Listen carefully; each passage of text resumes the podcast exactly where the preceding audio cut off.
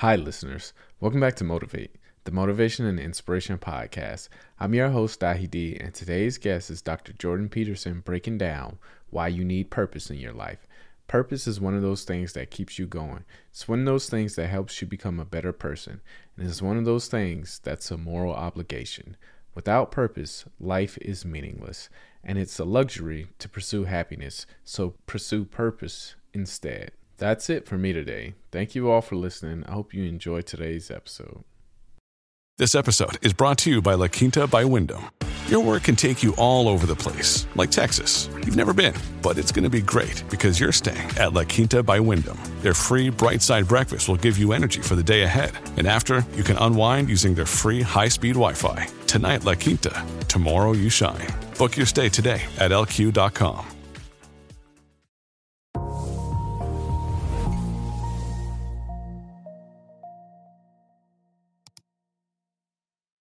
What do you say to those viewers that don't pursue their dreams and are locked in their careers because they are too afraid to take risks and pursue something mm. meaningful? Well, the first thing I would say is well, you should be afraid of taking risks and pursuing something meaningful. But you should be more afraid of staying where you are if it's making you miserable. It's like the first thing you want to do is dispense with the idea that you get to have any, any permanent security outside of your ability to contend and adapt. It's the same issue with children. It's like you're paying a price by sitting there being miserable. And you might say, well, the devil I know is better than the one I don't. It's like, don't be so sure of that. The clock is ticking. Yeah, and if you're miserable in your job now and you change nothing, in five years you'll be much more miserable and you'll be a lot older. But isn't so, it a luxury to pursue what is meaningful? Our viewers have mortgages, they have children, yeah. they have payments and loans. It's well, a luxury to pursue because we, we lack the resources. Well, I don't think, I don't remember now, I'm not talking about what makes you happy. It's a luxury to pursue what makes you happy. It's a moral obligation to pursue what you find meaningful. And that doesn't mean it's easy, it might require sacrifice.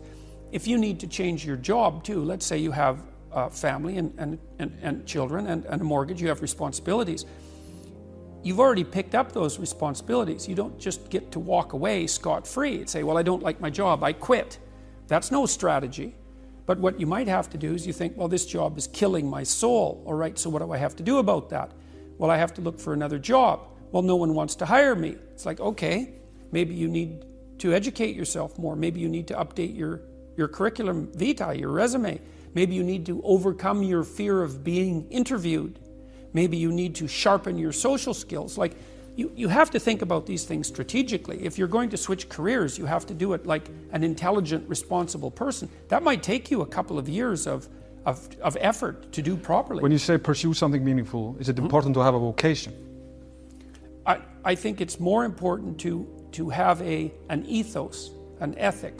So I have a program, for example, called the Future Authoring Program, which is a writing program that enables people to develop a vision for their life and then to develop a strategy. And so it's based on the idea imagine that, and it's an extension of the ideas in the book, or at least something along the same lines. The first thing that you want to do is figure out imagine you were taking care of yourself, like you were someone you cared for, which is rule number two, by the way, essentially. Then you should figure out well, if you could have what you needed and wanted, what would it be? What sort of friends would you have? What would your family relationships look like? How would you conduct yourself with your children? How would you educate yourself? You need to think through how it is that your life could be properly arranged if you had that ability. And then you can aim at that. And the funny thing is is that if you do posit a goal of that sort and work towards it, you will move towards it. The goal will change because you'll learn things along the way, but I mean I've I've dealt with hundreds of people in my clinical and consulting practice, and we set a goal, we develop a vision, and work towards it, and it, it, things inevitably get better for people. So it's not a luxury, it's, it's difficult. It's a moral responsibility, and it isn't happiness. It's, it's not, the pursuit isn't for happiness. It's a moral responsibility mm. to pursue what is meaningful. Absolutely. Yeah.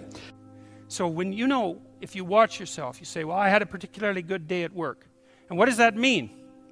Well, it means that you lost your sense of time, right? Because when you're having not a good day at work, it's like first it's one minute to three, and then it's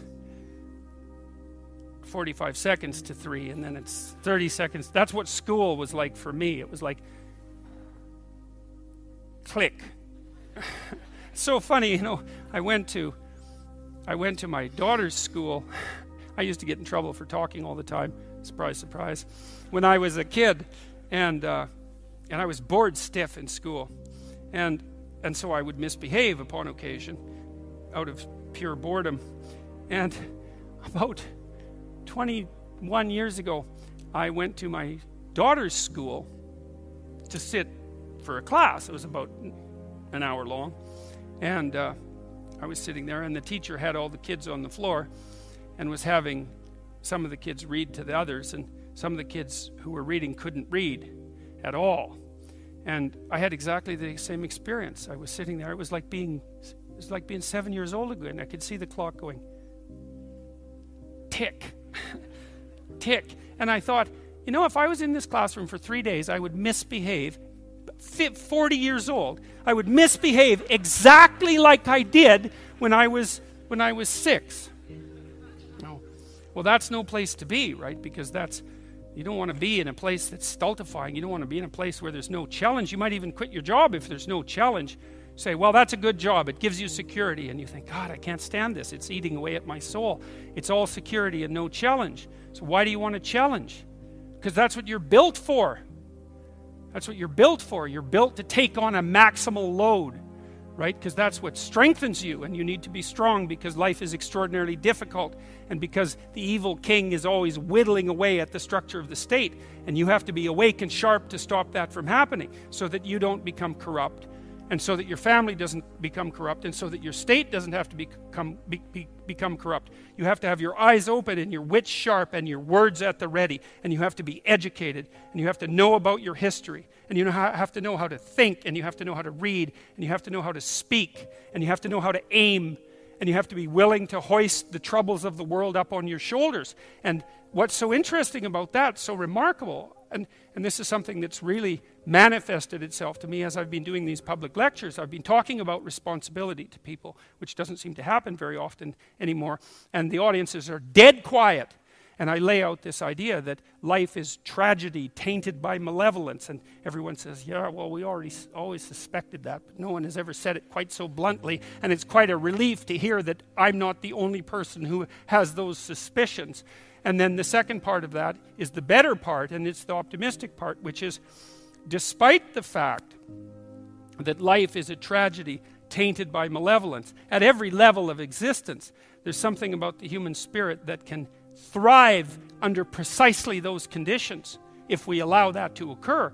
Because as difficult as life is, and as horrible as we are, our capacity to deal with that catastrophe and to transcend that malevolent spirit is more powerful than, the, than that reality itself. And that's the fundamental issue. I think that's the fundamental issue of the Judeo Christian ethic, with its emphasis on the divinity of the individual. As catastrophic as life is, and as malevolent as people can be, and that's malevolent beyond belief fundamentally. The, a person has in spirit the nobility to set that right and to defeat evil. And that, and that more than that, and that the antidote to the catastrophe of life and the suffering of life and the tragedy of life that can drive you down and destroy you is to take on exactly that responsibility and to say, well, there's plenty of work to be done, and isn't that terrible? And there isn't anything so bad that we can't make it worse, and certainly try very hard to do so. But I have it within me to decide that I'm going to stand up against that. I'm going to strive to make the world a better place.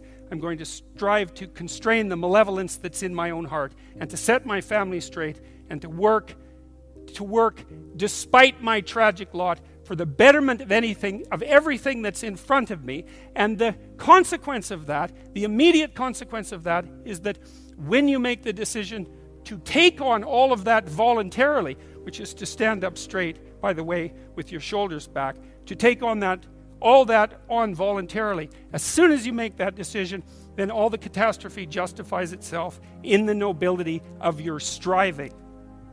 And that's what it means to be an individual. Thank you.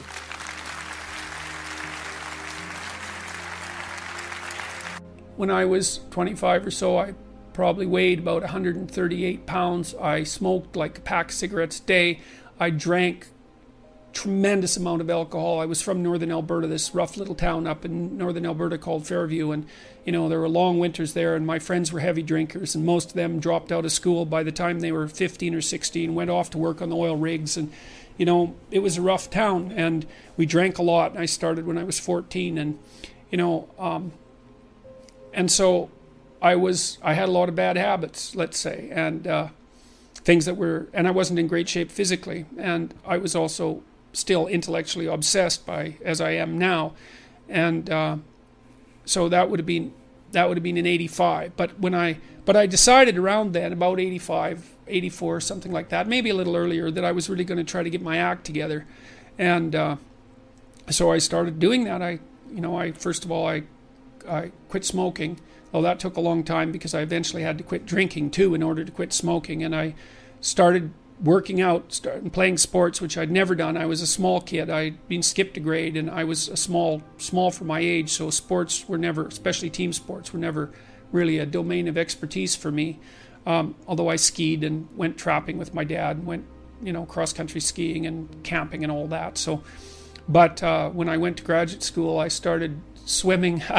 the first, the first. Uh, physical exercise routine I did, I enrolled in a swimsercise course, I think it was called. So it was me and this like really overweight kid, and like these 60 year old women and men, they could out exercise me like mad. It was really embarrassing. Me and the, the overweight kid, you know, we'd be just panting ourselves three quarters to death at the end of the bloody workout, and these 60 year old women who weren't in great shape were like, you know, chatting away uh, as if nothing was going on at all in the pool. So that was quite embarrassing, and as was going to the weight room, you know, because when I started, I could barely bench press 75 pounds, and people used to keep coming over and helping me, which was the last thing I bloody well wanted, but certainly needed. And I got to the point where I could bench press 225 pounds. I think that was the best I did, and I gained about 30 pounds of muscle in a year and a half.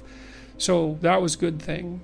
So like I was kind of a wild man, and you know I'm a little bit manic in my in my uh, temperament, and so you know I was I was kind of going every direction at the same time. So, and uh, you know, I don't regret that. I had a fine time when I was a kid, and but uh, I needed really to get disciplined, and I had to do it because I was working on these hard problems that you know that I've been discussing with all of you, and I've been working on them really, you know, obsessively since I was probably about 18, maybe even earlier than that, and got to the point around 25 when I was in graduate school trying to get my PhD, so doing all my research. Like I published 15 papers by the time I graduated with my PhD, which was by I think by a fairly large measure the most papers that any graduate student at that time had ever published at McGill. I think that's right. Might have been twice as many or maybe twice as many, maybe even three times as many. And at the same time I wrote Maps of Meaning, which was a terrible, terrible terribly difficult thing to do because I was writing about three hours a day doing that. And I couldn't do all that and continue with my misbehavior, you know, my sort of, my, what, what would you say, my, my, my hedonistic, my hedonistic, my massive hedonistic consumption of alcohol and all of that. I just couldn't keep it up and also work seriously on the issues that were at hand. So, you know, I had to stop. That's a sacrifice I had to stop messing about and straighten myself out. And I I got married. Well, my the woman who's my wife, Tammy, who, who I've known since she was eight years old, she lived across the street from me in this little town called Fairview, and I was in love with her like the first time I saw her, which is quite the bloody thing. So that's worked out pretty well for me. But she came to live with me about the same time, and you know we decided jointly to get our act together, and we swore that we'd tell each other the truth, which I think she's actually done better than me. Like I don't think I don't think she's lied to me ever in our entire marriage, which is unbelievable, you know, and it's been so useful because I can really tell her things and we can really talk. So I tell you, if you want to have a good relationship, man, you embed it in the truth because if you don't embed it in the truth, you don't have a relationship. It's it's just lies. It's it's a tissue of lies, and it will it will dissolve in the chaos as soon as a crisis comes along. So the truth is a terrible thing, but not not compared to falsehood. So, all right. So let's look at the live chat here. Um, you hear the egalitarian clarion call everywhere. Everything should be equal. Everything should be equally distributed. we should strive for equity. It's like wrong, especially if you're a conservative. Wrong. What we want are just hierarchies of competence. Not everyone's a neurosurgeon. You know, if your father has a brain tumor, you probably want a hierarchy of competence for neurosurgeons so you can pick the one that's the best so that he might not die. That's what a hierarchy of competence is for. For the postmodernists, there's no hierarchy that isn't based on power. Well, because they think the world runs on power. And that's why they're willing to use power to get what they want, because it's the only thing they believe in. But a valid hierarchy of competence, it's God, we need those things, man. We need the best plumbers. We need the best contractors. We need the best, we need, we need the best carpenters. We need the best lecturers. There has to be a, a hierarchy of quality not only so that we know who the best are and can reward them properly, but so that we can reward them so they keep being the best. It's like, you know, if, if you have a great educator, if you have a great leader, if you, if you have a great thinker, you want to reward them so they keep thinking and they keep educating so they can tell you something. It's not a reward for their intrinsic being, it's a calculated move on your part to suck everything out of them that's valuable as fast as you can. That's what a hierarchy of competence is for. And the idea that hierarchies of competence don't exist is it's so cynical. It's such a pathologically cynical idea. And it's actually quite patently untrue because here's an interesting tidbit from the psychological literature. Let's say you want to determine what the best predictors are for lifetime success in a Western society. Well, what would you hope for? How about intelligence? There'd be a good one. Let's hope the smart people occupy more positions of complexity, right? Because they're smarter. Would you want it any other way? Okay, and then so, and that's great. The number one predictor of accomplishment in Western societies is intelligence. So that means the system works. What's the number two predictor? Conscientiousness. Well, what's that? It's a trait marker for hard work. So who, who gets ahead? Smart people who work hard. Now, that doesn't account for every bit of the difference between people in terms of their hierarchical structure because hierarchies aren't perfect. They're corrupt. People get to the top sometimes because they're psychopathic, although, believe me, a hell of a lot less than you think.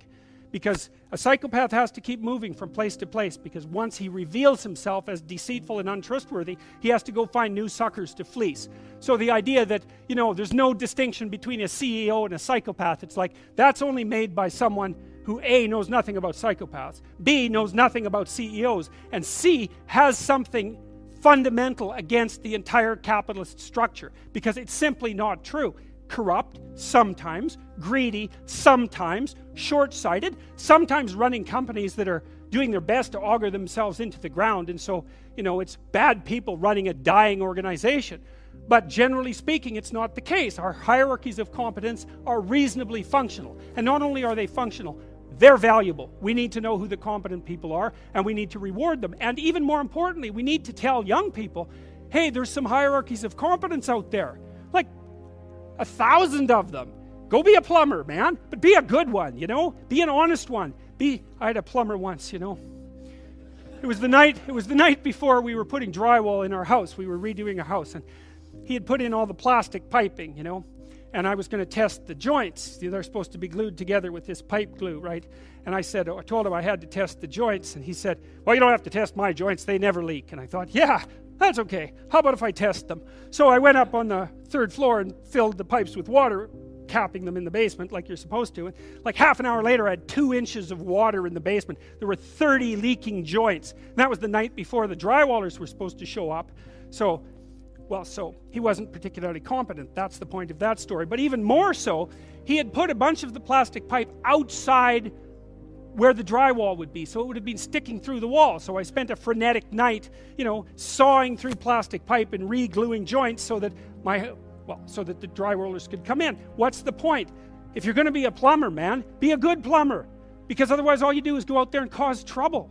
We don't need people to cause more trouble. We need people to solve problems you know and so you can be a tradesman and you can be you can make a lot of money as a tradesperson it's a bloody reliable honorable uh, forthright productive way of making a living and there is a hell of a lot of difference between a working man who knows what he's doing and one who doesn't both in terms of skill and ethics right and you work with someone who knows what they're doing it's a bloody pleasure They tell you what they're going to do, they tell you how much it will cost, they go and do it, it works, and you pay them. Perfect. Everyone's happy. And that's what happens when you have genuine hierarchies of competence. And so you, you listen to these panderers of egalitarianism, egalitarianism and equity, and they fail to recognize completely that there are differences in rank between people. It's not such a terrible thing, man. Maybe you wouldn't be a great lawyer. Like, it's certainly possible. Most people aren't. But that doesn't mean there isn't something you could be great at. There's lots of hierarchies to attempt to climb, and if you fail in one, go try in another. But the point is, you're still trying to aim for the top. And what the hell are you going to do if you don't try to aim for the top? You know, flap about uselessly and whine about your life? It's not helpful. It'll just make you miserable. You're not reliable to anyone. You can't help out in a crisis. It's like, so you tell young people, and this is another message for conservatives, like, I don't care what you're going to do, but go out there and make something of yourself for God's sake. Be an honest person and work and get to the top of whatever it is that you want to get to the top of. You know, and and and and stand up for yourself like a respectable human being and be a bit of a light on the world instead of a blight. You know, and you can tell young people that, and they haven't been told that by anyone now. And so the young men are so hungry for that that it's, it's painful to watch. They're so relieved when fi- someone finally comes up and says, Hey, you know, you, you get your act together a bit, discipline yourself, see if you can learn to tell the truth, concentrate on something for a year or two. You could be a bloody world beater. They think, Really? That's possible? Wow that would be that would be interesting. That might make life life worth living. It's like yeah it might. So why don't you go do it? That's what the damn universities were supposed to be teaching people and they've forgotten that. I went to harvard a month ago month and a half I used to teach there. And i talked to a bunch of students you know and i told them it's not easy to get into harvard you know? Like you're a valedictorian if you're at harvard and not only are you a valedictorian, you're way better than most people at at least two other things, or you don't get in. And so, like, it's, I don't know what the acceptance rate is, like 5%. And believe me, not everybody applies. So, it's a very selective school. And so, why am I saying that? It's like, these are high quality kids. So, I told them what I just told you. It's like, here you are at Harvard. It's like, get yourself educated, man. Read some books, learn to talk, learn to think, Make yourself into something. Get the hell out there and make the world that put you here happy that you were put there in that great institution. You know, and they came up to me afterwards and said, God, I wish someone would have told us that when we were in our first year. It's like, Jesus, why didn't someone tell them that? For God's sake, it's supposed to be the greatest university in the world. Is it so difficult to figure that out? Well, it is if that isn't what you want to have happen in the university. You want to make cringing milksops who whine about being victims while they're going to Ivy League institutions. Jesus, it's pathetic.